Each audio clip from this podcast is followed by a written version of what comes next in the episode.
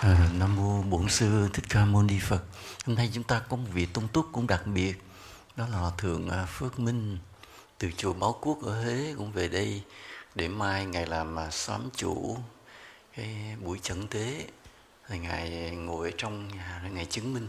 Nên chúng ta cũng cũng phải khởi cái tâm để cung kính ngài một chút. Vậy ngài đang ở trong kia cũng lắng nghe chúng ta. Uhm, chúng ta về đây nghe pháp.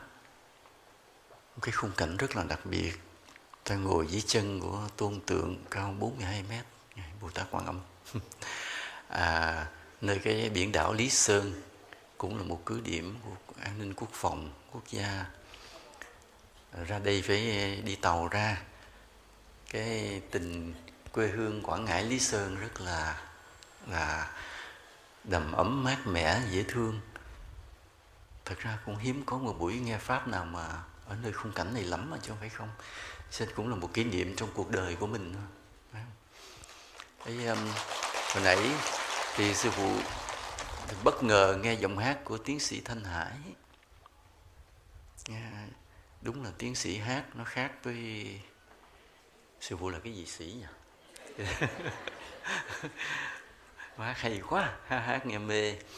Như cái bài tiếng chuông khuya vậy hồi đó ờ, sư tổ chức cái đêm nhạc à, cho nhạc sĩ giác an chỉ nhạc ông, thì ông lập tức ông viết cái bài tiếng trung khuya để sư phụ hát. Và trong đó cái bài mà cái chữ sáng á ông lên tới nốt xí lên sư hát không nổi. Nên sư phải cầm bài nhạc ông sư viết lại. Hạ cái nốt đó cái khúc đó phải hạ lại. Ờ, để tên, tên thành nốt si nó xuống khoảng 8 lại để mình hát cái vừa với giọng của mình hôm nay tiếc ghê phải biết hôm nay mà tiến sĩ thanh hải hát dù đẩy nó lên nốt đố luôn. Lên nó cho hát. Không hát hay quá chừng hay. Cái giọng thật là điêu luyện nghe nó đúng rồi. Rất là cảm ơn uh, tiến sĩ thanh hải đã thể hiện cái bài hát tiếng trung khuya. Ai nghe cũng nức nở. Hay quá hay quá. Còn bài gì đó? Bài cuộc sống vui thì con hát trật lất à con ơi. Trời ơi trời.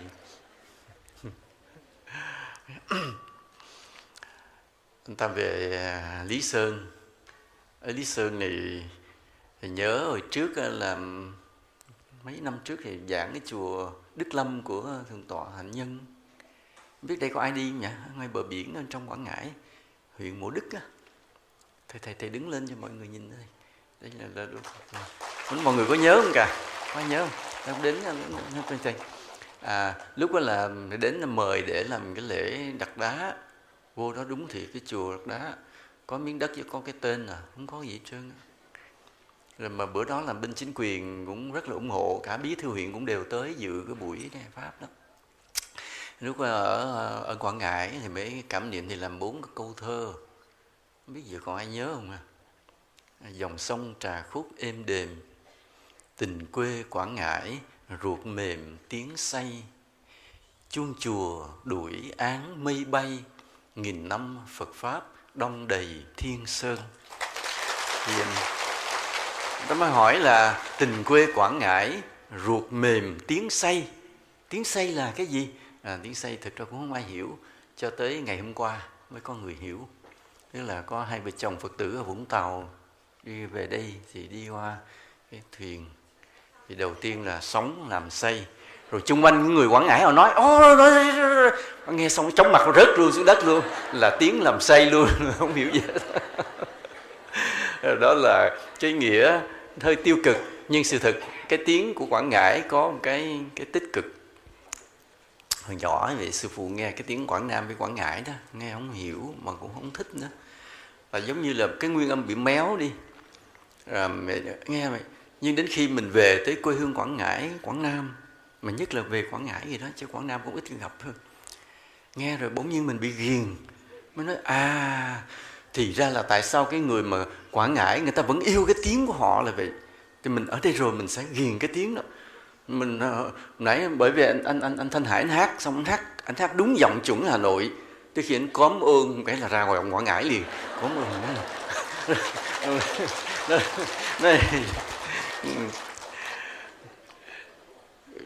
có cái cái cái cái cái mùi mẫn cái, cái vị quê hương gì đó cái đậm đà cái gì lạ lắm cái tiếng quảng ngãi. Bởi nghe tiếng quảng ngãi ruột nghe tiếng quảng ngãi rồi ruột ta phải mềm mà lòng ta phải say.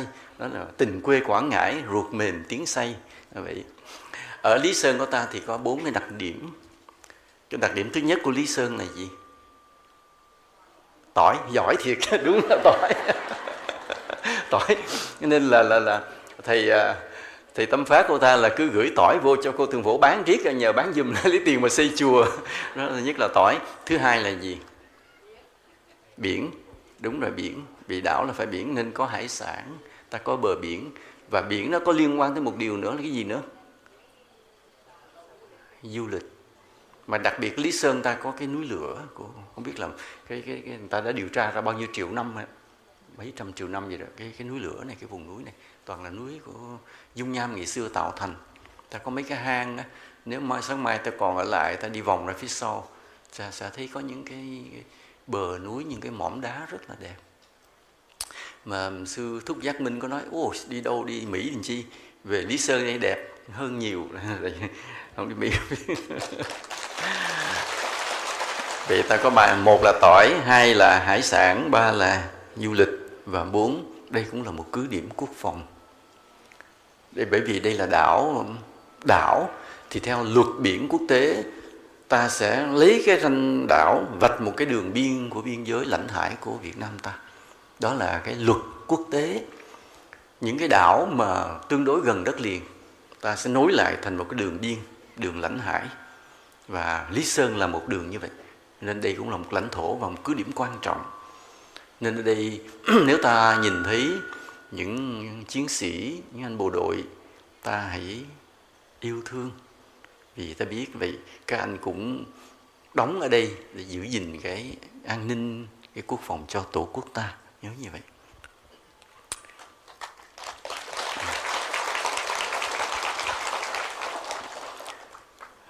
Cái à, tỏi thì thôi là vậy rồi đó.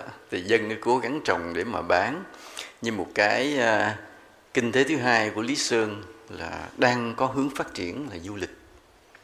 Nghe nói dự định là có thể làm một cái sân bay, không biết có hay không.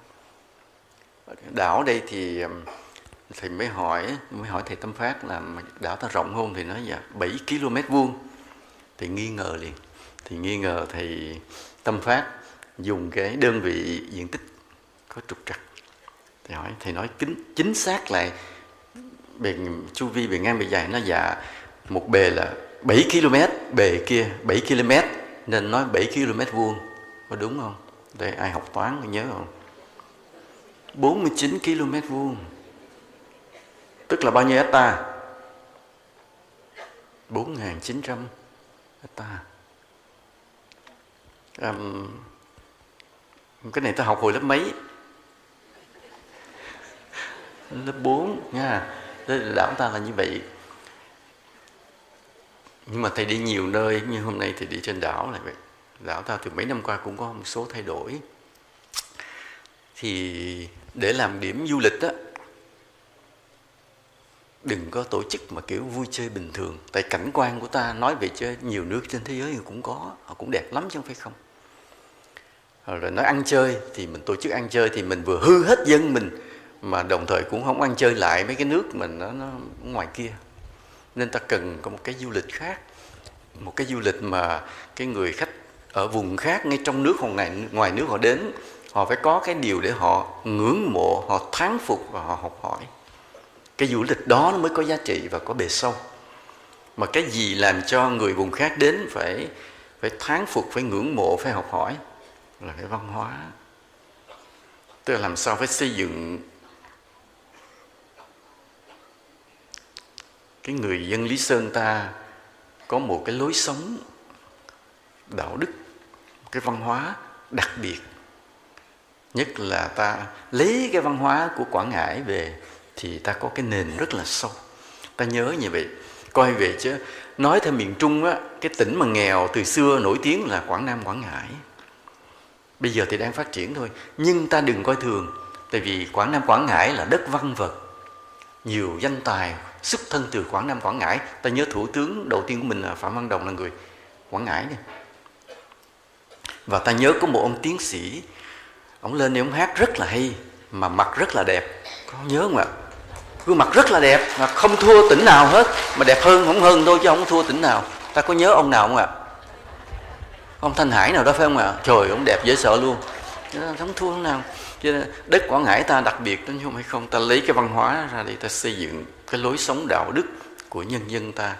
Làm sao một người du khách mà họ lạc vào cái đảo lý sơn này giống như lạc vào một cõi thiên đường. Nơi đó con người từng lời ăn, từng tiếng nói, từng cử chỉ, tất cả đều là của cõi trên. Là đạo đức, là tử tế, là yêu thương, là bao dung à, là tinh tế là tế nhị và xây dựng cái lối sống đạo đức, đặc biệt trên đảo ta có vài ngôi chùa. Thì ta phải xây dựng những ngôi chùa trên đảo ta thành cái điểm tâm linh. Khi mà khách về đây không phải là đi vòng vòng coi tỏi với ra coi cái núi lửa, mà phải đến chùa để học một cái gì nơi chùa này. Nhất là học đạo, và nhất học đạo thì nhất là học thiền. Tại vì trên thế giới mà họ nghĩ đến đạo phật thì họ nghĩ đến thiền trước chứ họ không nghĩ đến tịnh độ. Đây là một sự thật. Ta nói có thể mít lòng, nhưng đó là sự thật. Họ hiểu về đạo phật là họ hiểu về thiền thôi. Rất nhiều các giáo phái khác cũng nói về thiền. Ta nói học qua ấn độ giáo cũng nói về thiền, đạo giáo khác cũng nói về thiền, một số tông phái mới nổi lên cũng nói về thiền.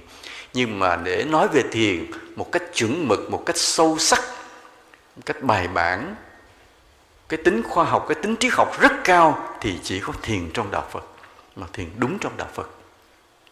Nếu mà các chùa của ta xây dựng được cái đường lối về thiền văn hóa về thiền thì khi một người họ khách du lịch à, khách du lịch họ đến đây vậy họ họ ghé vào ngôi chùa có thể ăn một bữa cơm chay cơm chay cho ăn tỏi non hồi nãy thầy cho ăn cái đợt thầy giới thiệu đặc sản của Lý Sơn là tỏi non nó xào gì đó. Ăn không biết có ngon không nhỉ? Nãy mà thầy giới thiệu quá chừng ông bắt ăn ăn cũng gấp mấy muỗng. Thì rồi họ ngồi thiền. Họ nghe một vài giáo lý, họ cũng không ở lâu được. Nhưng một chút thiền của lý sơn thì để lại cái ấn tượng của họ khi họ đi về nước mai mốt, họ rủ người khác trở lại. Nó hãy đến việt nam hãy tới lý sơn, đến ngôi chùa đó.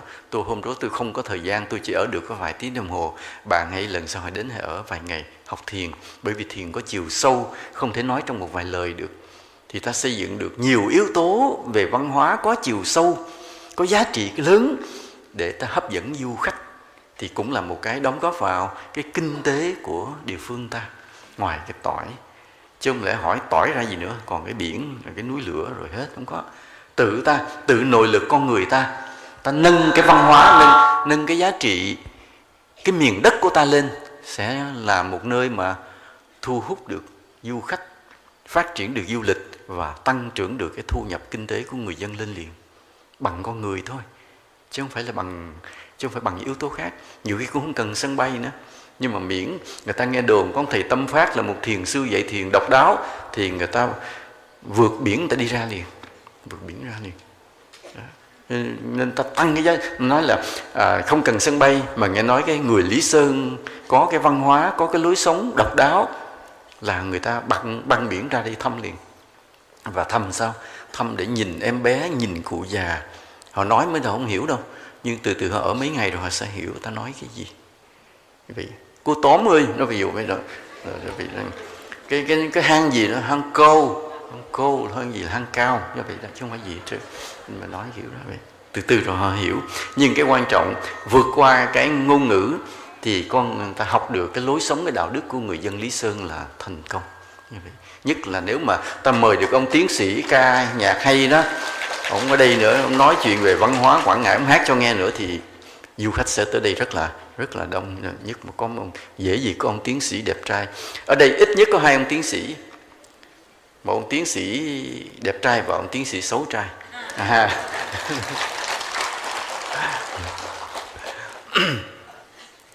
còn ai tiến sĩ nữa không cả? Không, quên, không giới thiệu, sao mít lòng. hồi nãy giờ ta nói vòng vòng cho vui, bây giờ bắt đầu ta đi vào bài giảng nha. Bài giảng.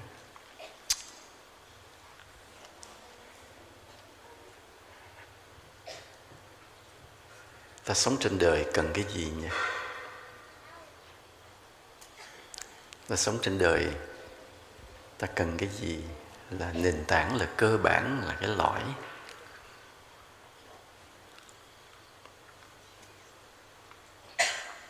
phước phước cái đó quan trọng. Phước cho ta cơ hội. Phước ta cho ta cuộc sống. Phước cho ta sự chọn lựa. Mà người hiểu nhân quả đó, sống trên đời chỉ cân nhắc hai điều, tội và phước thôi. Khi làm một điều gì thì xem điều đó tội hay là phước. Nhưng mà rất nhiều điều trên cuộc đời này nó không có thuần tội hay không có thuần phước, mà nó xen lẫn tội và phước. Có nhiều. Cuộc sống này nó là như vậy. À, ví dụ như sao ông đánh thằng đó ông tôi đánh để cho đừng sao nó đừng ăn cắp nữa. Thì cái đánh đó thấy giống như tội nhưng mà ông lại có cái ý làm cho nó sợ lần sau nó đừng có lẫn quẩn cái khu này nó ăn cắp nữa mà nó lớn lên nó bị đi tù. Ông có ý giáo dục lẫn trong hành động nó lại có một chút phước ở trong. À. hỏi sao mày đi ăn cắp? Bắt nó quánh nó mấy bạc tay sao mày đi ăn cắp? Nói nhà, em con hết sữa bú à. ba con mấy bên này bệnh không đi biển được, con bí quá, con phải đi ra kiếm ăn cắp, mua sữa cho em con. Thì sữa ăn cắp là cái cái tội. Nhưng mà vì nghĩ tới đứa em đói sữa, đi kiếm miếng tiền là cái phước. Cuộc sống của ta là vậy. Nên thường thường, ta cứ nói là tránh tội, làm phước nhưng rất nhiều điều trong cuộc sống này nhiều hành vi nhiều lời nói nhiều thái độ trong cuộc sống này nó cài xen giữa phước và tội làm cho ta rất khó phân định rất khó xử lý rất khó dứt khoát. Như vậy ta ví dụ vậy. Ta ví dụ bây giờ nghe thầy tâm phát các cái chùa à, thì ta muốn cúng dường nhưng mà rồi ta cân nhắc, vì với cái thu nhập mình bao nhiêu đây, mà mình cúng chùa như đây thì nó mất cái thu nhập mấy con mình tháng này không có tiền đóng tiền học. Thì cứ già dặt già dặt. Cúng là cái phước, nhưng mà con mình không có tiền học, không bị đuổi học thì là cái tội. Cuộc sống này là như vậy. Cuộc sống này là như vậy. Rồi giống như ta ra đây vậy. Nhìn cái tượng này thì nghe thầy nói là ta khánh thành tôn tượng bồ tát quán thế âm nhưng mà ra thấy cái tượng xong thì đề nghị khánh thành thì cứ khánh thành. Nhưng xin thầy hoan hỷ cho phật tử sửa cái gương mặt lại. Ở đây ai đồng ý sửa gương mặt tượng phật lại giơ tay lên?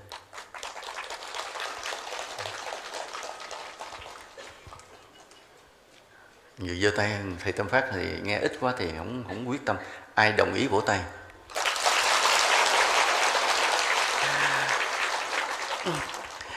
Tượng phật phải tuyệt đẹp. Khi ta làm tượng phật phải tuyệt đẹp. Vì đó là sự cúng dường của ta, bày tỏ tấm lòng của ta lên với đức phật. Và khi một người nhìn thấy gương mặt phật đẹp, họ phát tâm, họ động tâm, họ dâng lên cái niềm thương kính phật. Người đó có phước thì khi ta làm tượng, ta cũng có phước. Còn nếu ta làm tôn tượng mà gương mặt không đẹp, mọi người nhìn họ không xúc động tức là ta không có cái gì để cúng dường lên phật, ta cũng không có phước. Cái người đến lạy phật cũng không có phước.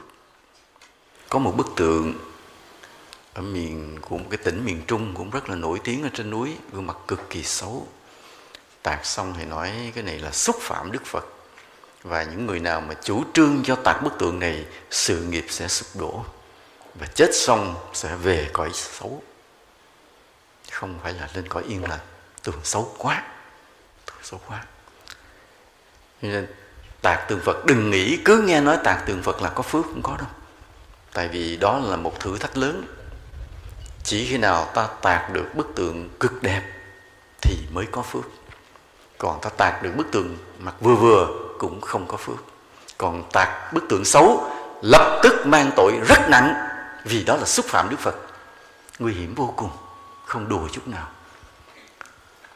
Nên là như là khi nay là bên ờ, quý thầy, quý cô của tường phổ đề nghị cô sẽ lo cái phần mà sửa tường phật để sửa cái gương mặt lại cho thật là đẹp chứ không có để như vậy.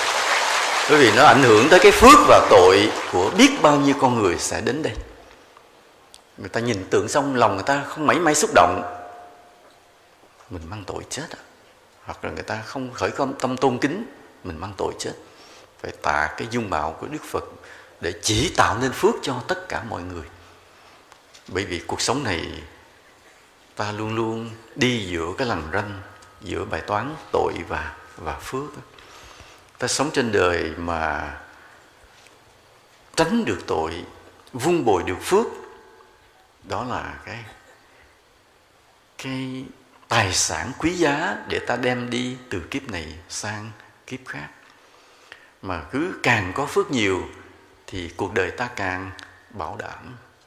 Không có cái gì bảo đảm cho cuộc đời ta bằng cái phước cả.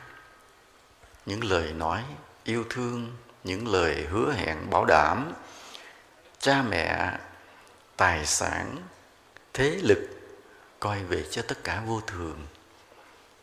Cha mẹ có thương mình rồi cũng mất. Tài sản mà mình không có phước cũng tiêu tan mọi thứ vậy. Mọi thứ trên đời đều nhạt nhòa. Chỉ khi nào ta còn phước, thì ta còn nhiều cơ hội, còn nhiều may mắn để sống trên cuộc đời này mà bớt khổ, có cơ hội để tu hành. Cái phước rất là quan trọng. Tuy nhiên, đa phần tất cả chúng sinh trên thế giới này đều không có cái ý thức. Quyết tâm thiết tha, mong mỏi, khát khao để tạo phước. Cả cái thế giới này đều bị như vậy. Và người ta sống chỉ tìm cách gì? Thụ hưởng. Đi làm, tìm chỗ lương cao. Đến chỗ nào, tìm chỗ ăn ngon. Ở đâu đó sống cho nó thuận lợi. Nghĩ cho sung sướng tấm thân mình trước. Chứ không ai từng giờ từng phút nghĩ một cách gì đó để phụng sự người khác giúp đỡ người khác để tạo phước cả thế giới này đều bị như vậy. Trừ những người đệ tử của đức phật mà hiểu rất sâu giáo lý của đức phật và hiểu rất sâu về luật nhân quả nghiệp báo khi, khi ta hiểu sâu rồi bỗng nhiên ta xuất hiện một cái thôi thúc ở trong tâm.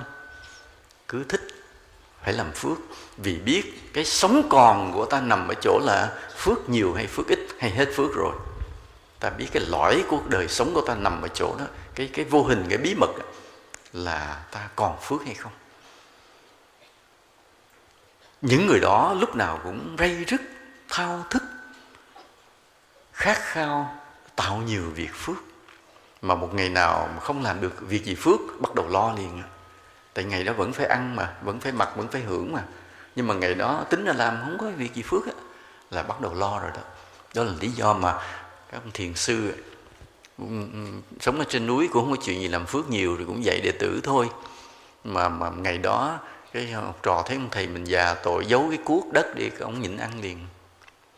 Nhìn ăn tới chừng mà đưa, thấy ông nhìn ăn sợ quá, đưa cuốc ra, rồi ông ông mới ăn cơm tiếp, đi cuốc đất tiếp.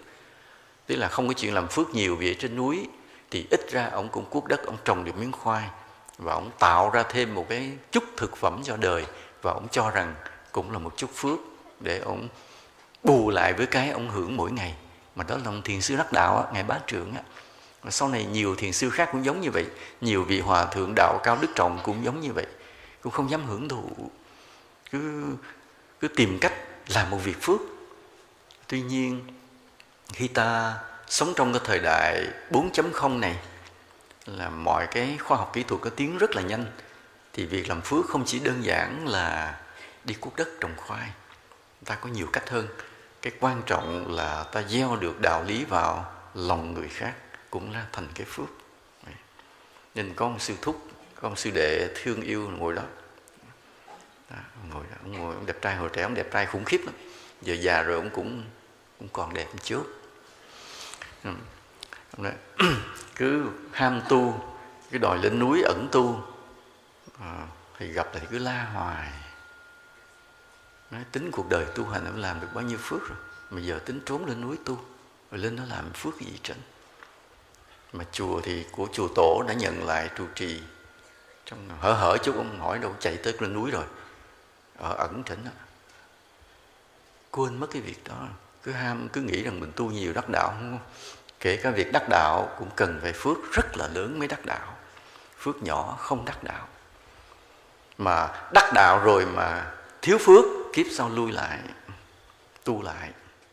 Đừng tưởng đắc đạo rồi là đắc luôn. Cái phước cái phước là cái lõi, là nhiên liệu, là động lực cho mọi thứ trên cuộc đời này. Ví dụ bây giờ bất ngờ ta khai ngộ, tâm linh ta bừng mở ra, sáng lên, tỉnh lên, ngồi thì nhập định được. Rồi tưởng điều đó tồn tại mãi vô lượng kiếp à không có đâu. Hết phước, mấy cái đó mất liền.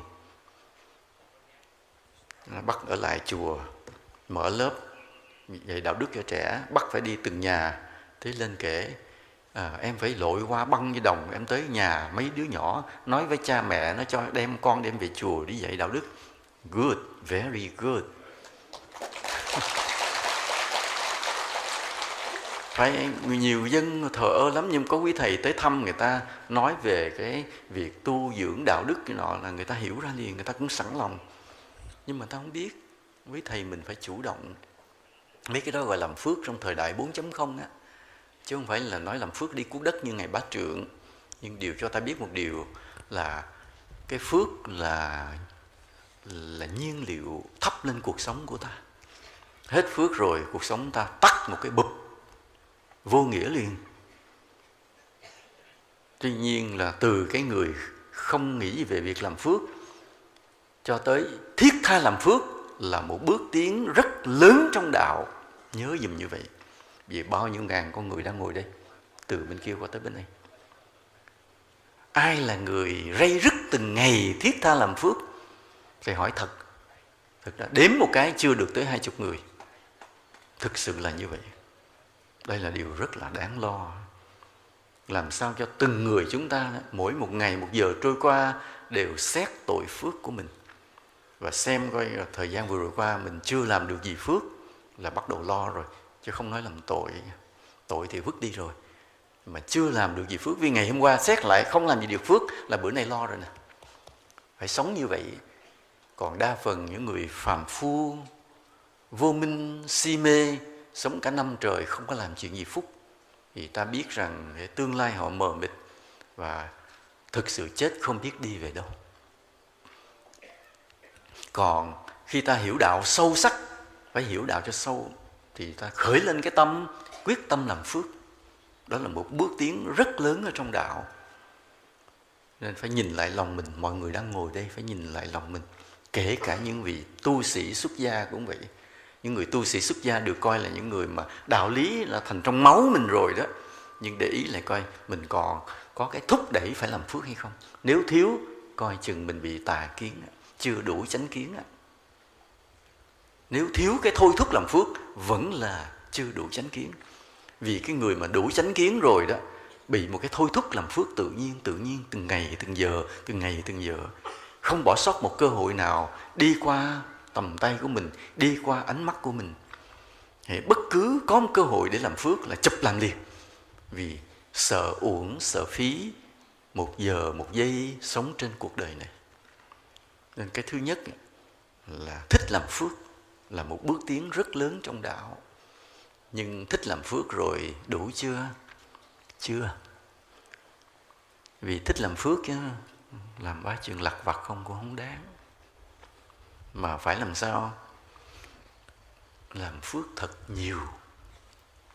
Từ cái biết làm phước cho tới cái cái làm phước thật nhiều cũng là một bước tiến rất là lớn tại sao vậy? Tại vì tâm lý của tất cả chúng ta đều bị cái cái lỗi này. Cái lỗi thế này. Ví dụ như hôm đó mình đi ra ngoài đường mình thấy có người nghèo. Ở đâu nó hỏi, ủa, ông ở đâu tới đây? Nói, tôi ở miền quê kia, bây giờ tôi đi về tới đây, hết tiền, tôi tôi dừng lại đây. Tôi kiếm cái việc gì làm để làm thuê vài bữa, có tiền rồi đi tiếp về quê thì cái cách nói không có xin xỏ gì hết thì mình nghĩ hết là người lương thiện không có lừa gạt. Rồi hỏi, ông ở đâu không, tôi ở những cái bụi cây kia kìa, chứ không có chỗ tiền thuê trọ. Rồi tính là đi lang thang coi có ai thuê mướn làm ít bữa, kiếm tiền xe đi tiếp. Rồi ta mới hỏi, về chỗ về chỗ ông là đi bao nhiêu tiền? Ông nói, đi xe tới đó rồi đi xe đi vô núi, vô rừng, có hết bao nhiêu tiền? Tiền đi ăn hết mấy ngày, hai ngày. Mình nhẩm nhẩm tính cái mình thôi, móc tiền cho cho ông đâu cũng một hai triệu gì đó để ông đi vừa tiền xe mấy chặng rồi tiền ăn cũng đủ cái thời gian đó để về tới nhà. Rồi thôi xong rồi ông mừng quá ông không phải đi làm thuê nữa. Cái ông lên xe ông đi mất. Cái đó là mình phải làm phước không? Phải làm phước đó. Cũng làm chuyện làm phước đỡ cho ông vất vả được mấy ngày. À, mình và cái việc làm phước đó mình vui mấy ngày. Ông thì rất là mừng ông chạy mất rồi. Ông đi về xong lâu lâu ông nhớ mình rồi ông cũng quên mình là ai. Nhưng mình nhớ ông suốt cuộc đời, cho tới khi chết vẫn nhớ ông đó. Ông thì quên mình rồi, nhưng mình nhớ ông. Nghĩa là làm sao? Tại vì mình gặp ai mình cũng kể, nói trời ơi, hồi tháng trước tôi gặp ông đó, ông mà không gặp tôi cũng chết rồi. Ông bỏ đói giữa đường rồi tôi cho ông hai triệu, ông đi về quê, ông ăn theo đường. Mà mình kể câu chuyện nó tới mà là ba chục năm sau, chưa quên. Còn ông quên mất mà về nhà ông tới ông chết, mất tiêu rồi mình cũng kể hoài đó là cái, cái tật của chúng sinh. Làm ơn chút xíu thì nhớ hoài làm phước một chút sau kể hoài. Mà có nhiều không? Có nhiều không? Cho ông hai triệu đồng về quê có nhiều không ạ? À? đâu có nhiều đâu. Nhưng mà mình tưởng như nhiều lắm à nên, nên cái việc mà từ thích làm phước cho tới khi biết làm phước thật nhiều là một bước tiến rất là lớn còn đa phần ta biết làm phước, ta dừng ngang chuyện đó lại, làm phước chút chút thôi. Và phước đó thật sự chưa đâu vào đâu. Đó là lý do thấy mình đi chùa tụng kinh, biết lễ phật, cũng biết làm phước, phóng sinh. Qua đời sau, chẳng có giàu lên, không làm đại gia được. Tại vì sao vậy? Làm phước ít quá. Biết làm phước, nhưng làm ít quá. Không đáng. Mình phải làm phước cho nhiều cuộc đời mình mới thay đổi hẳn lên mà mới thay đổi hẳn là thay đổi cái gì? Cũng là một từ một con người tầm thường khá hơn một chút, con người nghèo khá hơn chút, người khá giàu lên một chút, thay đổi chút thôi. Chưa đủ để từ phàm mà lên lên thánh. Để mà từ phàm mà lên thánh là phước phi thường, phước khủng khiếp, đem hết cả cái thân mạng của mình mà thương yêu, lo lắng, sống cho tất cả mọi người trên cuộc đời này. Thì người đó hy vọng có cái dấu vết của cái phước mà từ phàm lên lên thánh. Còn ba thần, đa phần chúng ta dù có làm nhiều một chút, cũng chỉ là chuyển cuộc sống mình lên thêm một nấc vừa vừa thôi, chứ không có gì lạ là đặc biệt. Còn mà cho người ta hai triệu rồi ba chục năm sau mà còn kể, thì người đó không có gì đặc biệt. Phước đã hết rồi tại kể riết mà hết phước á. Mà chúng ta là bị cái đó. Đây là cái lỗi rất là lớn là làm một chút phước mà đã nghĩ là là nhiều cái lỗi của chúng ta vậy. Cuộc sống thì ta đòi hỏi cho mình đủ thứ. Ta đòi cho mình bữa nay phải ăn này cho ngon, ngủ gì cho ngon, mặc nồi cho đẹp. Ta đòi hỏi đủ thứ về cho mình, có đúng không ạ? À? mỗi một giờ, một giây vậy. Đi cái xe phải đẹp, mặc đồ phải đẹp, ăn phải ngon, ngủ phải ấm, vân vân. Mà không bao giờ tự buộc mình phải cố gắng làm phước. Đó là lỗi của tất cả chúng sinh vô minh si ám, khờ dại, ngu si. Đó là chúng ta đó. Nói thì nghe giận. Nói, sao thầy ngồi nghe pháp, thầy mắng con ngu dữ vậy? Không, mà mình ngu thiệt. Chứ không phải. Đó là cái lỗi tự nhiên. Thôi bây giờ mà từ cái mà biết làm phước cho tới khi mà quyết tâm phải làm phước thật nhiều và đem cả cái cuộc đời này để sống vì chúng sinh là một bước tiến rất xa nữa. Và ta phải đạt điều đó ta phải ta phải sống cho tới tâm, ta phải đạt được cái chỗ, cái cái cái trình độ đó là sống vì tất cả mọi người để có thể làm phước rất là lớn. Và ở những đời sau, ta bước một bước dài đi lên một đẳng cấp khác. Chứ không có đứng ở đẳng cấp này nữa. Ta đứng ở đẳng cấp này, ta quá khổ rồi.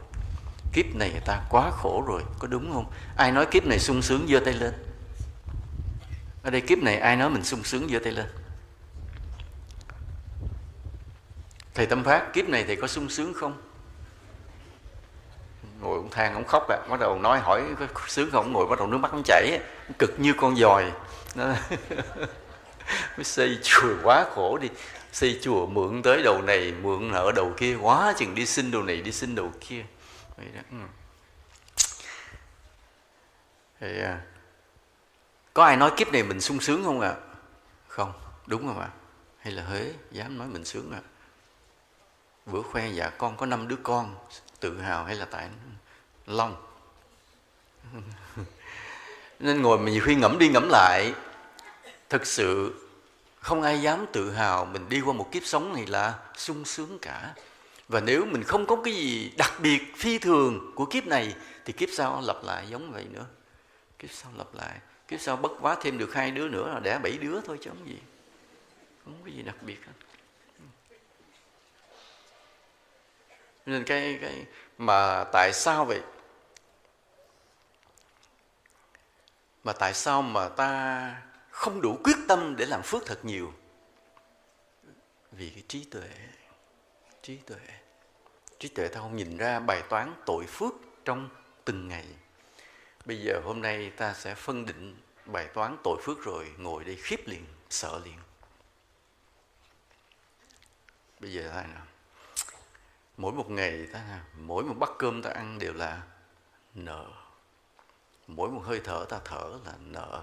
Mỗi một bóng đèn ta thắp lên trong đêm đều là nợ. Đối với trời đất, mỗi một ngụm nước ta uống, mỗi một đoạn đường ta đi đều là nợ với của ai đó. Vậy ta làm gì ta trả lại cái nợ đó, chưa? Rồi nói, con đi làm thì con hưởng lương cái lương coi về chứ là phước quá khứ, cái đi làm, lương nhiều, lương ít là cái phước quá khứ. Chưa chắc cái việc ta làm là tạo thành cái phúc của mai sau trong việc làm mình đâu. Còn hưởng lương thì đừng nói là tại con làm việc nên con được hưởng lương. Không, cái lương nhiều, lương ít nhiều khi là phước quá khứ. Còn việc làm trong hiện tại mình chưa chắc là phúc, đủ cho phúc của mai sau. Bài toán nó rất là rất là khó nên đây là ta ta phải làm phước để đủ bù lại những cái điều mà cho cuộc đời ta là ta kể ra thứ nhất này thứ nhất, làm phước đủ bù lại cái cơm nước hàng ngày ta ăn. Một ngày ta ăn mấy chén cơm, uống mấy ly nước, tính ra bữa cơm bao nhiêu tiền. Rồi có làm cái phước đủ cho cái số của cơm ăn chưa? Một số người đủ, tại vì cái lương làm ra đủ để trang trải cái số cơm ăn nước uống hàng ngày, thì bài toán là coi như được, là coi như đủ bù cho ngày đó, đủ bù cho lương để trả trong tháng đó. Nhưng mà tương lai chết rồi không biết à tức không có dư. Nhưng mà thôi tạm đủ là có công ăn việc làm để đủ bù lại, nhưng cũng rất nhiều người mỗi ngày đều có ăn cơm uống nước mà không hề có công hiến gì cho cuộc đời. Rất nhiều người như vậy, cho tới khi phước cạn luôn. Giống như có cái câu chuyện bên mỹ vậy. anh chàng đó bị thất nghiệp, cái chạy về quê sống với bố mẹ. Sống tới 6 năm, bố mẹ ông gửi đơn kiện ra tòa, yêu cầu tòa đến đuổi con tôi ra khỏi nhà giùm. Tại vì sao? Thì nó quá 18 tuổi. Rồi tòa mới hỏi, thế sao? 6 năm trước không đuổi mà tới bây giờ mới đuổi nói 6 năm trước thì nghĩ nó là con mình nó thất nghiệp thì về đây nó ở thì mình thôi, nó ăn cơm với mình. Nhưng mà 6 năm rồi bỗng nhiên tình thương biến mất không còn. Tại 6 năm đó, nó không làm điều gì có phước. Nó cạn phước và nó âm luôn. Và khi nó âm phước rồi, nó xuất hiện một sự chán ghét của những người xung quanh mình. Ta nhớ điều này. Khi phước ta âm, chứ không phải là phước bằng zero nha, phước âm luôn, tức là ta nợ, thì mọi người nhìn mình khởi lên tâm, chán ghét. À nhớ cái nguyên tắc đó. Còn nếu mà mọi người xung quanh mình còn nhìn mình còn có thương mến, thì phước mình còn dương, tức là còn có dư. Thì mọi người họ nhìn mình, họ còn có kính trọng, còn có yêu thương. Còn mà mình gặp ai, họ cũng, bỗng nhiên họ, mình họ không quen biết mình mà họ cũng cảm thấy chán mình, lách lách là tránh ra là phước mình âm. Mình nói, bố, mẹ mình, anh chị em mình mà cũng chán mình luôn thì phước mình rất là âm, rất là nguy hiểm. Là trong suốt thời gian qua, ta không tạo phước gì hết. Cẩn thận coi chừng. Chỉ cái cơm ăn nước uống thôi đã là một bài toán rất khó rồi. Rồi nữa nè. Trong đời mình có khi nào bệnh không ạ? À? có không? Có chứ. Chứ đâu ai sống mạnh hoài. Cũng phải có lúc bệnh bệnh là chữa bệnh tốn tiền không?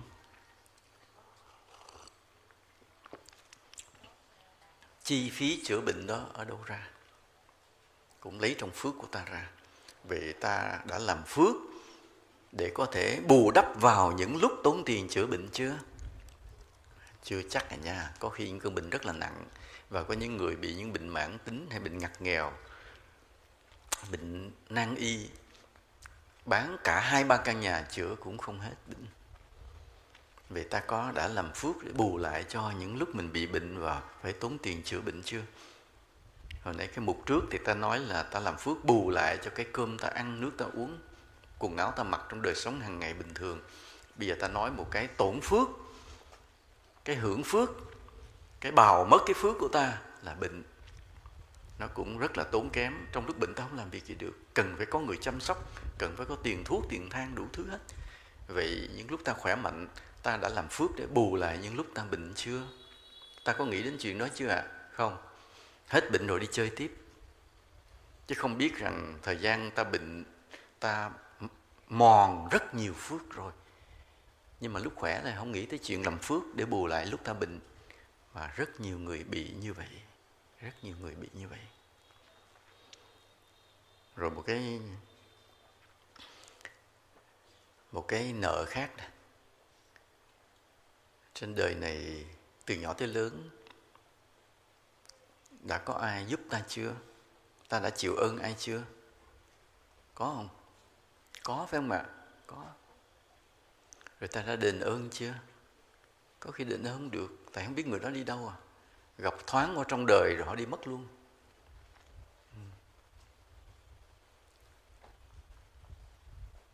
Và nhiều khi qua mấy mươi năm rồi cái người họ giúp mình nó chết luôn rồi vĩnh viễn không bao giờ gặp lại. Vậy ta có làm phước để hồi hướng, để đền ơn cho những ân nhân của ta chưa trong đời này? Chắc chắn chưa. Mà có một cái ân nhân lớn nhất, một cái ân nghĩa lớn nhất là gì? Bố mẹ ta. Nuôi ta, dạy ta. Ơn nó lớn. Vậy ta có khi chưa nuôi lại được, đủ đền đáp được, đầy bố mẹ chết mất à? Vì ta có làm phước để bù lại cái ơn nghĩa đó chưa? Chưa. Những lúc ta khó khăn những lúc ta còn thơ ấu coi vì cuộc đời ta đi qua nhiều ân nghĩa mà ta cũng không có cơ hội để đền trả lại cho những ân nhân của mình. Và một trong những ân nhân vĩ đại nhất là cha mẹ mình. Ta cũng chưa có nghĩ đến việc làm phước để bù lại cái, cái tổn thất đó cái mà ta thù hưởng lúc đó nếu ta không trả ơn được cho ân nhân của mình, thì cái phước ta làm đã sẽ hồi hướng về cho những vị đó. Nhưng ta cũng quên rồi. Và vì ta không có làm phước để bù đắp lại cho những lúc ta được giúp đỡ trong khi khó khăn, trong những khi mình còn thơ ấu. Cho nên ta bị tổn phước ở cái mảng này mà ta không biết. Tại sao đời sống mình bị khó khăn, bị chật vật vì cái mảng này rồi còn có một cái này nữa. Trong suốt cuộc đời ta có lầm lỗi không? Có không? Có ai nói từ nhỏ tới lớn mình chưa bao giờ phạm lỗi? Có ai? Thì tâm phát có không? Vì ông thầy đẹp ông thầy hạnh nhân này từ nhỏ tới lớn thì có phạm lỗi chưa hay là chưa bao giờ phạm lỗi? À, thầy trả lời quá trời câu trả lời rất khiêm tốn rất dễ thương.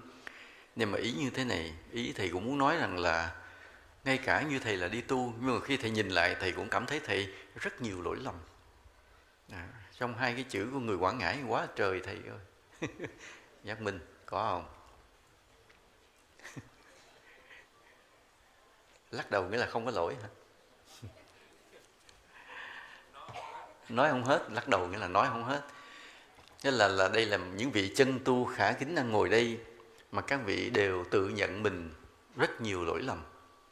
Còn chúng ta có lỗi không ạ? Có lỗi không? Biết trả lời có là người giỏi, chứ sợ nhất mấy người im. Khi mà thầy hỏi câu là có thấy cuộc đời mình có lỗi không? Người nào mà la lên có là người đó được. Bồ tát quan âm cưng còn người nào im im không nói câu nào người đó là bị bồ quát tác một âm nữa phạt đó nha. Bắt thời gian chết đó nha. Hồi nãy nãy ai im giơ tay lên. À, về là bị phật phạt đó nha. Rồi đó là kiếp này còn vô lượng kiếp trước ta có làm gì lỗi không à? Có không? Có không? Có ai im không? Không không. đó là nói kiếp này đó, nha. Ta nói kiếp này là những cái vị chân tu đang ngồi đây. À có hai vị hòa thượng ngồi đây nữa, quên mắt cái con lân này nó che. Không thấy. Chỉ nói trong kiếp này về mà khi ta hỏi những cái vị chân tu ngồi đây, các vị đều nói và nhiều lỗi quá. Đó, những vị chân tu. Còn ta, có phải chân tu hay là tay tu?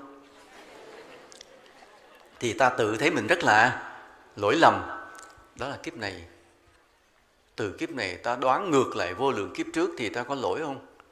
Lỗi như là biển không chứa hết, núi không chứa, chất hết, không đông đầy. Lỗi của ta từ vô lượng kiếp. Vậy ta có làm cái gì phước để bù lại những cái tội lỗi đó chưa? Chưa bao giờ nghĩ tới chuyện đó. Đúng không ạ? Tất cả tâm lý của chúng ta khi làm phước đều nghĩ tới kiếp sau được đẹp được giàu mà quên một đống tội trong vô lượng kiếp chưa hề đền trả được. Mỗi lần nói à, ồ nghe nói thầy ổn làm cái tượng quan âm nha con cúng để kiếp sau con đẹp. Rồi kiếp sau mà thực sự là làm sao mà đẹp được? Vô lượng kiếp mình gì? Tạo tội nhiều quá. Tạo tội gì? Tạo tội là thấy ai xấu thấy ai đẹp thì mình không khen mà thấy ai xấu thì mình chê rồng chê rã chê đầy làng đầy xóm hết. Trời ơi sao cái bà đó bà xấu đau sao đớn bà đó bà xấu bà này bà xấu. Thì bây giờ mình cúng có thầy có hai triệu làm tượng mình nói hồ kiếp sau cho con đẹp. Đẹp làm sao hai triệu làm sao bù lại được cái miệng của mình, mình chê người ta quá chừng chê. Phải không ạ? À? cho nên là phải đừng chê ai từ vô lượng kiếp. Rồi kiếp này mình cúng làm tượng thì hy vọng còn có một chút đẹp mình có nhớ kiếp trước mình có chê ai không? Có không? Mở miệng là chê tùm lum mà. Mình chỉ thấy có một người đẹp nhất trên đời này đó là người ở trong gương. À, có người đó đẹp nhất. Còn người là ngoài gương đều xấu đúng không ạ? À?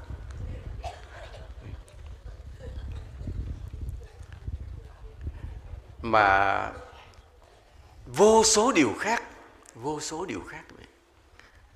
Nếu mà nói ví dụ như phật đản tới thì thầy sẽ nói về cái vấn đề tái sinh luân hồi. Ta sẽ dựa vào những tài liệu quốc tế đó, những tài liệu trên thế giới mà họ nghiên cứu. Thì có những nhân quả thật là đáng sợ. Những người đi trong chiến trường, đốt nhà, giết người, rồi khi mà trở lại được làm người, nó quá thê thảm, cái thân phận họ quá thê thảm thấy thật là tội nhưng đều có cái bắt nguồn từ cái nghiệp quá khứ nào đó mà ta không làm phước đủ để bù đắp lại cho những cái tội từ từ kiếp xưa. Nên bây giờ, nãy giờ ta nói bao nhiêu cái điều ta cần phải làm phước để bù đắp từ cái miếng ăn, từ cái ân nghĩa, từ lúc bệnh tật đủ thứ nhưng còn một cái khủng khiếp nhất là ta làm phước để bù lại vô số tội lỗi mà ta đã làm từ vô lượng kiếp thì bao nhiêu phước cho đủ? Tính rồi bao nhiêu phước cho đủ? Ta cất hết 10 cái chùa này cũng không đủ.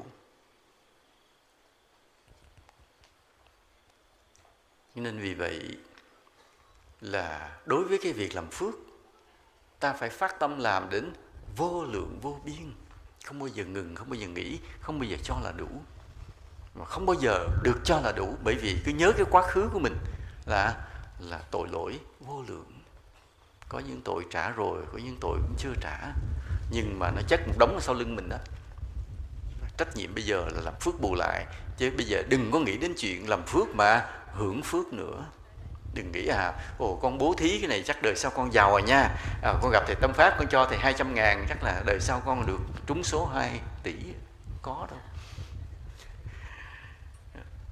Đừng vì cái tội quá khứ ta nhiều, làm bao nhiêu cũng cũng chưa bù lại được cái lỗi lầm của quá khứ.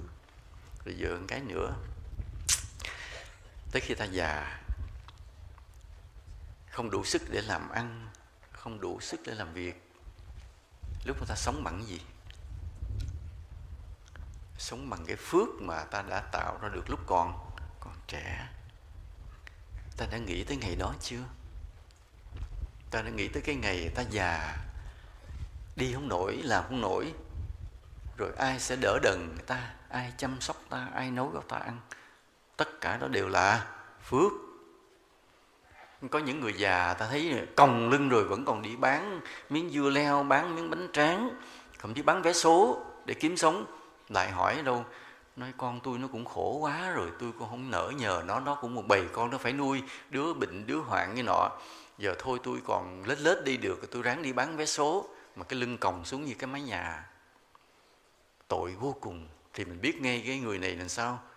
Không có phước để dành tới lúc lúc già.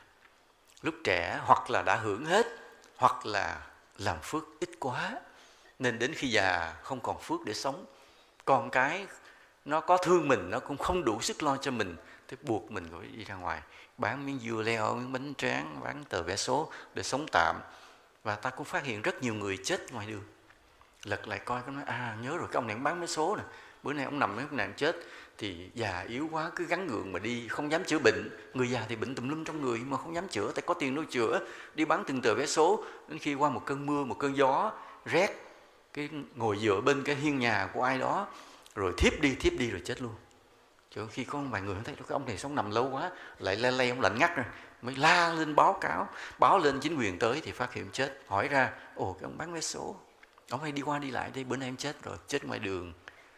Không ai chăm sóc tuổi già, bởi vì sao? Vì lúc trẻ có phước nhiều hưởng hết.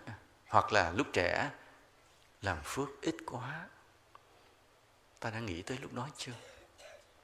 Ta nghĩ tới tới lúc ta về già. Mà nếu ta còn phước thì có người chăm sóc có cơm ăn có áo mặc có căn nhà ấm cúng có viên thuốc viên thang. Lúc bệnh hoạn già thì ai cũng bệnh. Đấy, làm phước cho tuổi già. Rồi bây giờ nữa chết rồi ta sống bằng cái gì? 95% chúng sinh chết rồi thành quỷ đói. Xin thông báo con số thống kê rùng rợn do cơ quan thống kê quỷ đói Phật quan thiền tôn cũng kể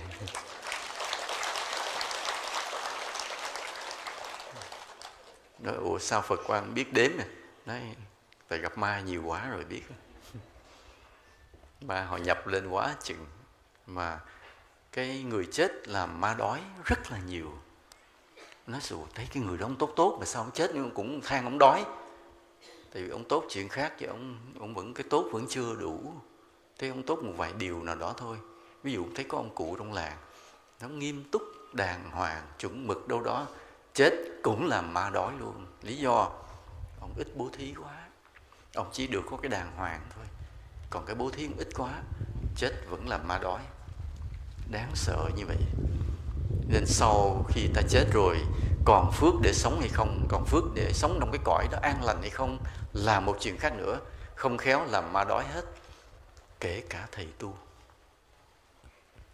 nếu ta không đủ phước lúc sống, nếu ta tu theo tà kiến, nếu không có chánh kiến, nếu không giáo hóa được nhiều chúng sinh, nếu không làm lan truyền được cái đạo lý về luật nhân quả nghiệp báo, thì thầy tu chết vẫn làm ma đói.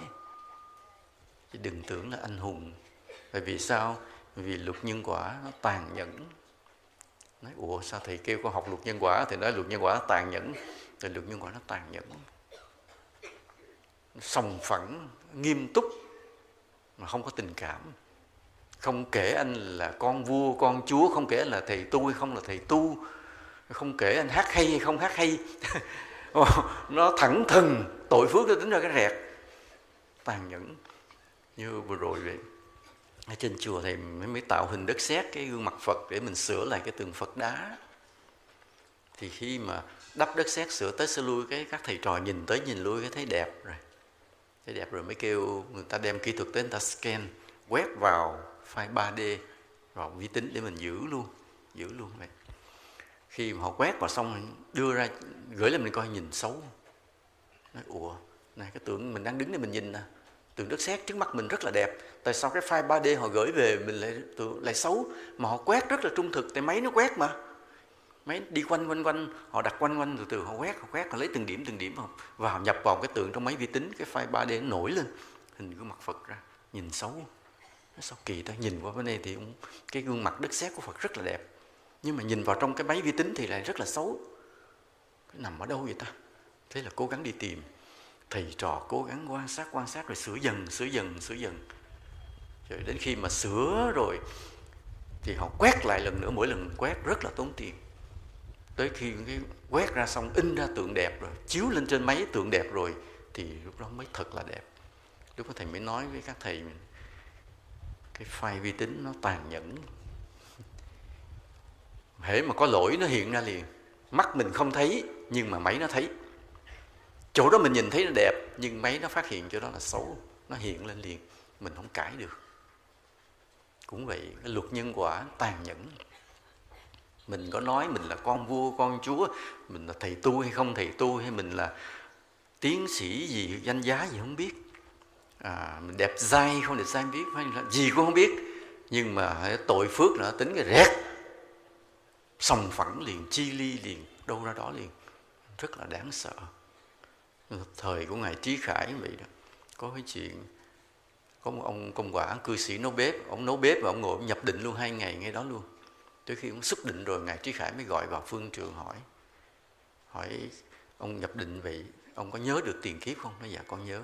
Làm sao nó dạ kiếp trước con là tri sự, là tăng, nhưng mà con hay lấy rau của chùa đem cho ra ngoài. Mà cái điều tự ý đó, nên kiếp này con rớt ra làm cư sĩ công quả, không được duyên xuất gia. Nhưng mà dù, nhưng mà kiếp đó con rất là tinh tấn tu thiền, nên đời này cái nhân quả con trở lại, con được đắc thiền một chút. Nhưng mà cái sòng phẳng của luật nhân quả tàn nhẫn là gì? Không được xuất gia. Không biết lý do gì. Do câu chuyện kể ngắn quá nên ta không hiểu chi tiết được lúc đó là như thế nào. Đọc xong câu chuyện thấy sợ liền. Thấy luật, luật nhân quả nó tàn nhẫn như vậy sòng phẳng như vậy. Nên vì vậy là mình đang còn sống mình cứ tưởng cái cuộc sống của mình hiện nay là nó cứ tốt đẹp mãi không, tới già là bắt đầu biết rồi. Biết cái nhân quả nó hiện ra rồi. Là về già mà tự nhiên ta bơ vơ, ta lạc lõng, ta thiếu thốn, ta cô độc, ta đủ thứ là bắt đầu biết. Lúc trẻ ta đã sai lầm rồi. Đó là tới chết thì nó hiện hết toàn bộ cái tội phước của ta ra. Nếu ta tội thì duyên là xuống địa ngục rồi. Nhưng mà nó chưa đủ xuống địa ngục thì cũng là ma đói. Vật và vật vưởng ngồi hoài, không thấy ai cho ăn, không thấy ai cúng ăn. Mà kêu thì không ai nghe. Nói con ơi, con, ba đói này cho ba ăn đi con. Đứa con nó không nghe. Nó không nghe. Lại gần nó nói, nó chỉ rợn rợn da gà chút xíu, nói, ủa, hôm nay mình trúng gió làm sao? Thấy người rợn rợn. Mà đâu biết là ba nó khều, nó ôm nó cho ba ăn miếng nữa, con nó không nghe. Rồi đói tiếp. Tàn nhẫn, luật nhân quả nó tàn nhẫn như vậy. Do đó, ta đang còn sống, còn ý thức, còn khỏe mạnh, còn cơ hội vui lòng cố gắng làm phước rất nhiều để chừa cho tới khi chết. Đừng làm ma đói khổ sở. Mà trong cái cõi chết đó mình còn có giá trị còn được trọng vọng còn có bạn bè có thân hữu còn được tu hành. Còn không là bơ vơ đó không ai dòm ngó tới trong cõi đó, đó. ráng lết lết lết khi chết một cái rồi qua cõi kia bơ vơ luôn. Không có giá trị gì hết. Giữa trong cái thế giới của ma. Còn cái người mà còn phước qua cái thế giới của ma thì mới còn giá trị ở trong cõi đó còn có nơi ăn chốn ở, còn có người tới đón rước, đưa về cái nơi ở cho đàng hoàng. Rồi bây giờ nữa là ta tính kiếp sau ta ta có cái thân phận như thế nào? Kiếp này đã tính chưa? Kiếp này đã tính chưa? Đâu có tính đâu. Kiếp này lo đi ăn hải sản thôi à. Về lý sơn ăn hải sản thôi à. Không tính, không có tính là kiếp sau ta sẽ như thế nào? Không tính phải không? Quên phải không ạ? Rất nhiều người bị như vậy. Mà nếu mình có trí tuệ, mình phải tính luôn kiếp sau mình sẽ như thế nào. Từ bây giờ là đã lên chương trình luôn, thiết kế luôn. Mà đó là mình á. Chứ còn một vị bồ tát thì sao? Ông thiết kế ông một ngàn kiếp sau. Một ngàn kiếp sau thế giới này biến đổi như thế nào và một ngàn kiếp sau ông sẽ đứng ở vị trí nào? Để ông giáo hóa ông hành đạo như thế nào ông tính luôn ngàn kiếp sau. Lúc đó cái nghiệp của chúng sinh đã thay đổi rất nhiều thế giới đã thay đổi rất nhiều. Và ông biết trong cái hoàn cảnh thế giới thay đổi đó ông sẽ đứng ở vị trí nào để hành đạo tính luôn một ngàn kiếp sau. Còn mình một kiếp sau thôi mình đã không tính. Chỉ sống cho đã hết kiếp này rồi thôi. Giờ phải tính kiếp sau tính làm cái gì? Ở đạo tràng của ta hà nội có một cái cô đó, cô cũng lớn tuổi cũng còn khỏe mạnh. Mà cô cứ nói đi nói lại. Con cầu mong con chết kiếp sau. Vài ngày mẹ con vất con trước cổng chùa, để cho thầy cô nhặt vào nuôi luôn. Cứ nói về hoài, thì cũng có người nhớ người quên. Bất ngờ cô chết. Cách đây khoảng mười mấy ngày, trước cổng chùa, tự nhiên có tiếng khóc. Với thầy ra nhặt vô đứa con bé gái nhìn vô biết mới mới đẻ được mấy ngày. Nhưng mà quý thầy thì đâu có nuôi được. Mà mới trẻ sơ sinh mấy thầy không biết ất giá gì ông nuôi. À, bồng còn không biết bồng nữa mà. Toàn dân đi tu không mà toàn dân lớn lên chút đi tu mất rồi đâu có biết bồng con nít gì đâu. À, lính quýnh lật đặt báo chính quyền. Thì ngay lúc đó tức khắc có một đôi vợ chồng cũng hiếm muộn mà cũng cầu con. Mà thầy nói rồi cái người mà hiếm muộn muốn có con á, cứ vui lòng xin con nuôi. Mình nuôi cái đứa con nuôi đó như con ruột mình thì mình sẽ có con ruột.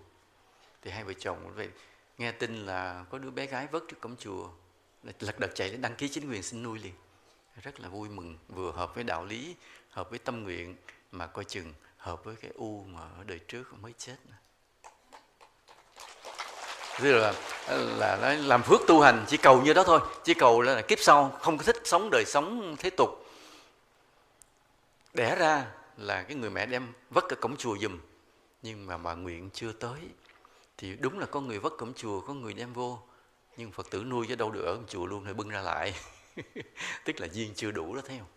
Thế là đúng là vất cổng chùa thế như tâm nguyện. Nhưng rồi vô chùa ở chút xíu rồi có người lại nhận nuôi đem ngược ra chùa ra khỏi cổng chùa lại cho phải làm sao mà nhớ ai mà nguyện của đó thì nguyện dùm thế này. Con vất ở cổng chùa được đem vô nuôi luôn không ai đem ra. Nhớ kỹ cái đó một chút nữa.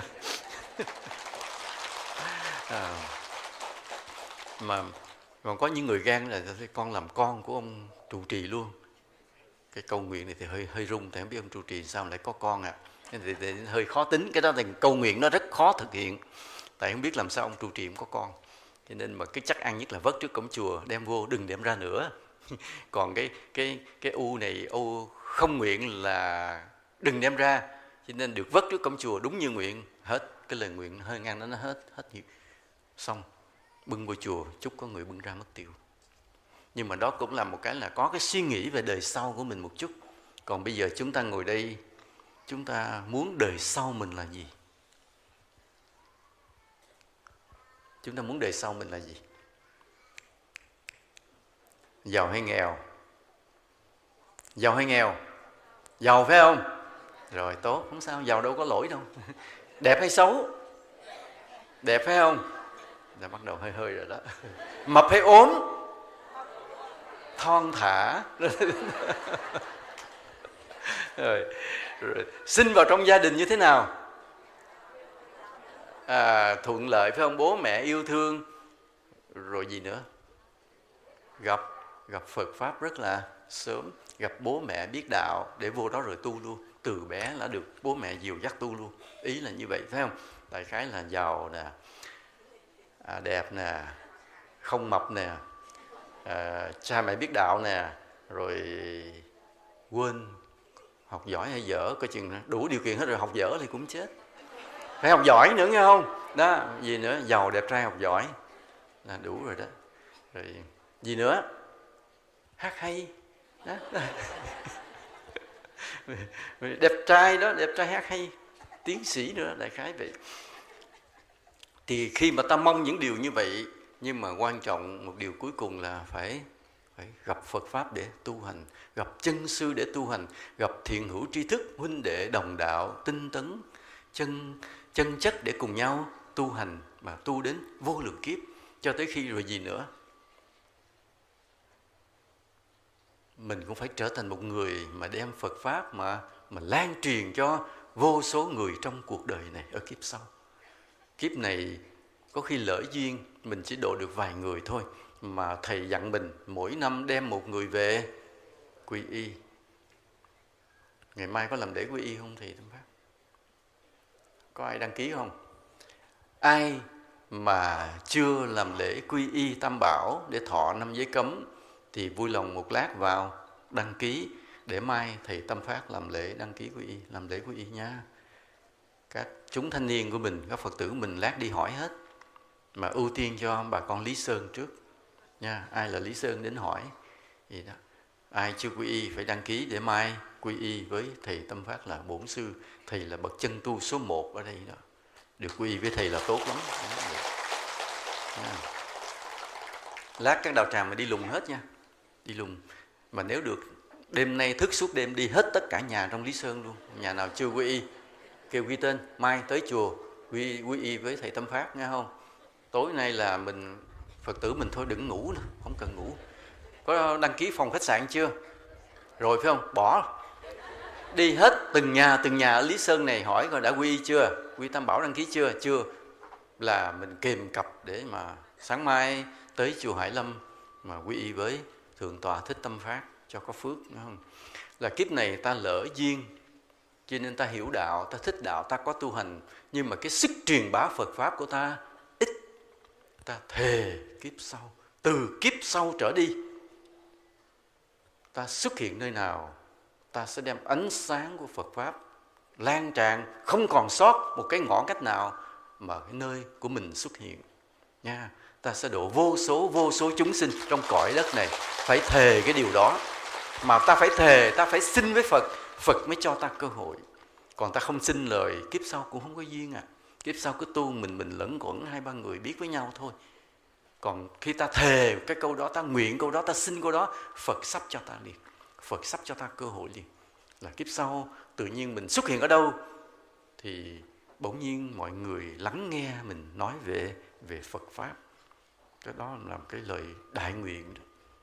nên ta phải thiết kế ở kiếp sau. Kiếp sau hồi nãy nói gì? Giàu phải không? Đẹp phải không? Không mập phải không? Gì nữa? Cha mẹ biết đạo phải không?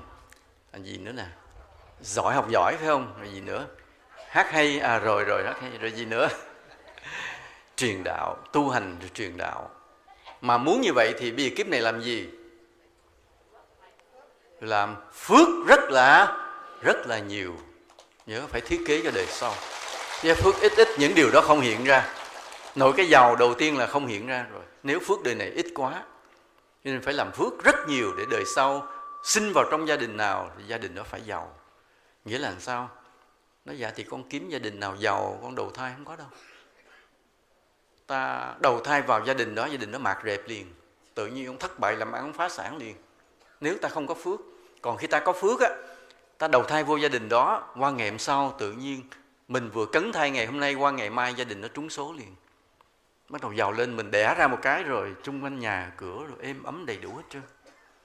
Do cái phước của mình ảnh hưởng qua tới cha mẹ mình luôn đó nhiều thứ như vậy đó. À, nói muốn đẹp thì con lựa bố mẹ đẹp thì con con sinh vào đầu thai vô có gì đâu không đơn giản. Hai bố mẹ đẹp nhưng đẻ mình ra xấu quắc.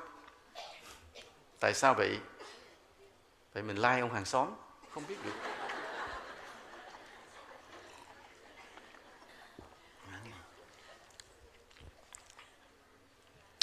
Nên khi mà ta có những cái yêu cầu ta thiết kế kiếp sau cho ta thì bây giờ kiếp này phải làm. Làm phước cực kỳ nhiều chứ không phải là ít mà được nha. Ít mà nhiều. Đó là nói thiết kế đời sau đó. Rồi, đời sau có chịu tu không? Thiệt không? Mà khi tu rồi cứ còn à, còn lúc đó là khi mà bắt đầu hạ thủ công phu, tu hành, lúc đó thật sự ta không còn cơ hội để làm ăn, làm phước nữa ví dụ mình, nếu mà là một người tu sĩ như các thầy thì các thầy không hề làm ăn được nữa. Rồi còn mình là người cư sĩ, ví dụ mình không đi tu được, nhưng mà lúc đó mình hà thủ công phu, lúc đó cũng không làm ăn được. Thì lúc đó sống nhờ cái gì? Cũng nhờ phước mình đã làm. Nên mình có thể là nhập thất ở yên để dụng công tu hành được. Cũng là phước. Có phước ta mới yên mà tu được rảnh rang mà tu được không bận tâm gì hết mà tu được. Chứ còn không có phước.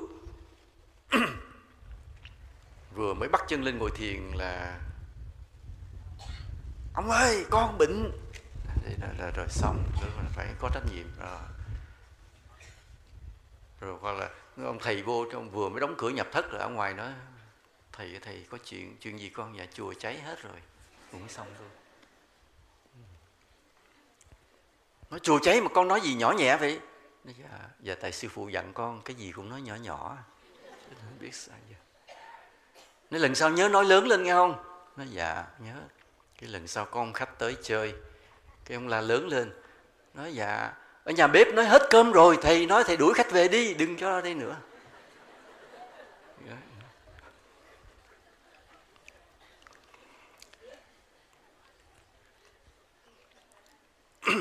nên để, để đời sau mà ta thuận duyên tu tập thì cũng cần phước rất là rất là nhiều. Đời này phải làm phước nhiều lắm. Rồi bây giờ nói nữa. Chứng thiền chứng thánh nè ngộ tứ niệm xứ. Chứng thiền là chứng làm sao? Ta có ba cái con đường để đi tới thánh quả. Tới giải thoát giác ngộ. Một là con đường tứ thánh quả, sơ quả tu đà hoàng, nhị quả tư đà hàm, tam quả a la hàm và tứ quả a la hán. Đó là đi con đường thánh quả. Mà cái con đường thánh quả đó là diệt trừ hết những kiết sử bản năng và nhập thiền định sâu. Hai cái đó kết hợp lại, ta mới chứng dần dần lên các thánh quả cao siêu. Đó là con đường đi theo tứ quả. Con đường thứ hai là con đường tứ thiền. Ta nhập từng bước thiền định từ sơ thiền nhị thiền, tam thiền tới tứ thiền. Và con đường thứ ba là con đường ngộ được chính mình. Ngộ được thân, được thọ, được tâm, rồi được pháp. Thân, thọ, tâm, pháp nghĩa là gì? Là bước đầu tiên, ta vượt qua được chánh niệm, tâm ta nhập vào một cái trạng thái, thấy được chính mình là là cái thân tứ đại này. Thân tứ đại vô thường và thấy rõ nó tất cả mọi điều của cái thân này bên trong sao thấy hết và dính chặt nơi đó. Thấy và tâm rất là thanh tịnh. Cái bước ngộ sâu hơn là quán thọ trên thọ. Thấy chính mình là cái gì? Chỉ là một cảm giác vô hình và biến động. Khi buồn, khi vui, khi khó, khi khăn, khi dễ chịu, khi hạnh phúc vậy. chỉ là cái cảm giác đó thôi. Nhưng mà nó rất là sâu. Và ngay cái đầu mối của những cái cảm thọ đó là ta đã nhận ra và không có vọng tưởng đó là ta nhận cái chính mình là gọi là quán thọ trên thọ. Chính mình chỉ là một cảm giác vô hình. Và bước ngộ thứ ba là gì? Quán tâm trên trên tâm. Chính mình là là tâm thức. Ở chiều sâu đó. Tâm thức cái chiều sâu chứ không phải tâm thức cạn. Là co tay duỗi chân này, biết nó từ cái tâm nào đi ra. Mắt thấy tai nghe là biết từ cái tâm nào mà đi ra. Thấy cái biết nó từ đâu hết. Thấy nó thẳm sâu như vậy. Thấy chính mình là là cái tâm thức đó. Ở chiều sâu cái này cũng tương đương với anaham hàm tam tam quả hay tam thiền. Và cuối cùng là quán pháp trên pháp. Ta không còn là ta nữa, mà ta đã là gì? Trở thành chân lý của vũ trụ. Cái này ngang đồng với a la hán nên đây là bốn bước ngộ. Ngộ thứ nhất là thấy thân trên thân. Ngộ thứ hai, thấy thọ trên thọ. Ngộ thứ ba, thấy tâm trên tâm. Và cái bức ngộ cuối cùng là thấy pháp trên pháp. Chính mình là pháp, mình không còn là mình nữa, đạt đến vô ngã. Ta ba con đường đi đến giác ngộ, tứ thánh quả, tứ thiền và tứ niệm xứ. Ba con đường cùng đi tới đó. Thì để có thể chứng được cái đó, phước ta cỡ nào? Phước cỡ nào? Lớn lắm, không phải bình thường. Tại ta đổi từ phàm sang sang thánh. Nội mà đổi từ nghèo sang giàu thôi, đã rất là vất vả rồi làm không biết bao nhiêu phước rồi mới có thể chuyển nghiệp từ nghèo sang giàu, còn chuyển từ phàm đến thánh, khó gấp triệu lần. Đó là lý do mà ta phải làm phước rất là là nhiều. Vậy đã xong chưa? Đó vậy bài hôm nay ta đã nói, chưa xong. Vì còn phải một cái phước nữa. Kết duyên lành với tất cả chúng sinh mà giáo hóa. Ta đắc đạo rồi đó, mà mọi người gặp ta họ không có thương. Họ không cảm mến. Nói họ cứ cười cười, họ bỏ đi, họ lãng đi, họ không tập trung. Mình ở đâu họ không kéo tới. Thì có giáo hóa chúng sinh được không? Không. Cho nên phải còn cái làm phước này nữa. Còn cái làm phước đến thừa mứa mà tạo thành duyên lành với đến vô lượng chúng sinh. Để ở những kiếp sau đó đó khi chúng sinh vừa nghe tới tên mình, họ chưa gặp mặt thôi mà nghe tới tên họ đã động lòng rồi. Cảm thấy xúc động, thấy thương, không biết tại sao thương. Rồi từ từ tìm tới sau. Phải tới cái phước đó nữa. Cái phước mà người ta chỉ nghe tên mình thôi mà đã thấy thương. Dễ sợ chưa? Dễ sợ. Giống như là đến cái kiếp mà nghe tên thầy tâm phát. Ông ở đâu nhỉ? Đi tìm. Thế là phải băng núi, băng rừng, lên ghe, qua biển để đi đi tìm cái đó như vậy mới dễ sợ đó, chứ không phải đơn giản đâu. Ông ngồi ông không nói tiếng nào trước ông ngồi ông cười không vậy trời.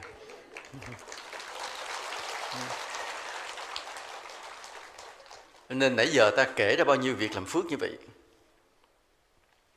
Thấy sợ chưa? Sợ chưa? Thấy mình làm phước đủ chưa? Chưa bao giờ đủ. Nội chỉ đền lại cái cơm ăn áo mặc mình giật mình là đã chưa đủ đừng có nói tới lúc mà bệnh tật, ốm đau, mình mòn hết cái phước, lấy hết bao nhiêu phước, mình ăn vào cái phước của gia đình mình luôn. Gia đình mình phải nhịn ăn nhìn mặt thậm chí bán nhà để chữa bệnh. Ta chưa hề làm phước bù lại đó. Bao nhiêu ân nghĩa trong cuộc đời ta đã chịu, ta chưa hề làm phước để bù lại ân nhân ta. Cha mẹ ta, nhiều khi ta chưa làm phước để bù lại, rồi phước của ta làm sao? Chưa đủ để lo cho tuổi già của mình. Phước ta chưa đủ để cho lúc sau khi chết trong cái cõi chết nó, mình được ấm êm, no đủ đàng hoàng. Phước ta chưa đủ để ta thiết kế được một kiếp sau cho nó đàng hoàng, cho nó có giá trị. Phước ta cũng chưa đủ để kiếp sau mà ta gặp được môi trường Phật pháp tu hành. Phước ta chưa đủ để ta tu hành tiến đạo, chứng một cái kết quả nào đó. Và phước ta cũng chưa đủ gieo duyên lành, ban rải khắp nhân gian này. Ân nghĩa chúng ta phải ban rải trong đời này đi khắp nơi để sau này chúng sinh mà gặp mặt mình hay nghe cái tên mình là tự nhiên yêu mến liền. Chưa cần nói nhiều phước phải đến như vậy. Và mà ta kiểm ra lại đi, thì hiện nay phước mình làm nhiều hay ít? Quá quá ít chưa đâu đủ đâu cả. Để hiểu được như vậy rồi thì ta mới thấy cái bài toán tội phước trên cuộc đời này thật là khó. Sơ sẩy một cái là dính tội mà bây giờ ta đủ trí tuệ để đừng dính tội chỉ tạo phước thôi. Mà cái số phước ta tạo cho trong cuộc đời này để cho vô lượng đời sau chưa hề chưa hề là đủ. Nên người hiểu đạo rồi thực sự không có ai thanh thản được hết. Nên ai kêu mình mà tu mà cho thanh thản tu mà cho à, thư giãn tu mà cho lòng nhẹ nhàng đều là nói sai nói bậy cả người biết tu rồi, ai cũng nặng lòng. Mà nặng lòng mới là đúng, mới biết tu. Tại sao phải nặng lòng? Vì lỗi lầm còn nhiều mà phước thì chưa đủ. Kêu mình ngồi thanh thản, đừng làm gì vô hành, vô xứ, vô vi. Nói bậy, nói kiểu đó làm hư đời mình và hư cả phật pháp luôn. Đức phật cần rất nhiều đệ tử của ngài. Có phước.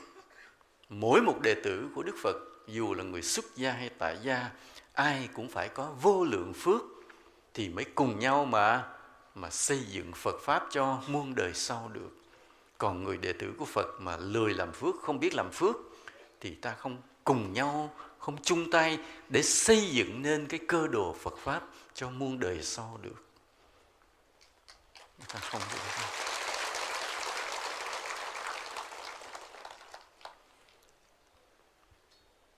Từ đây ráng mà lo làm phước, tìm cơ hội làm phước và lễ phật mỗi ngày đều xin một câu, xin phật cho con cơ hội để làm phước cho con đừng bỏ sót bất cứ một một dịp nào để làm phước Đấy.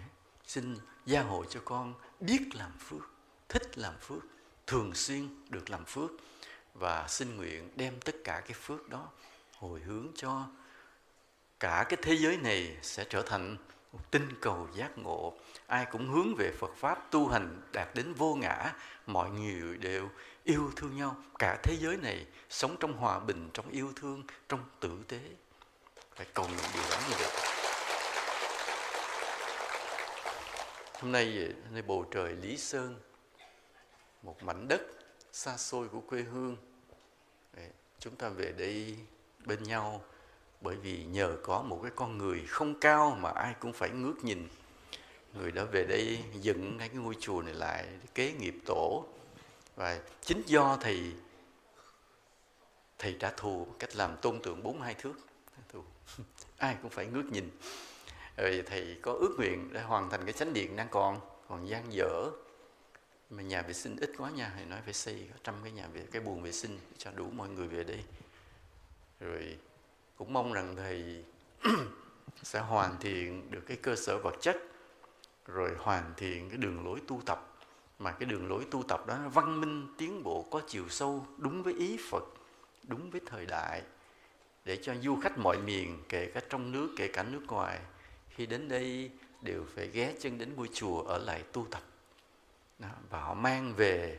Khi họ rời khỏi Lý Sơn họ mang tỏi Lý Sơn về họ mang cái tình nghĩa con người Lý Sơn về, họ mang cái đạo lý của chùa Hải Lâm trên Lý Sơn về và họ thương nhớ Lý Sơn. Rồi họ sẽ tìm cách trở lại Lý Sơn. Đó là ước mơ của ta nha. Nam mô Bổn sư Thích Ca Mâu Ni Phật.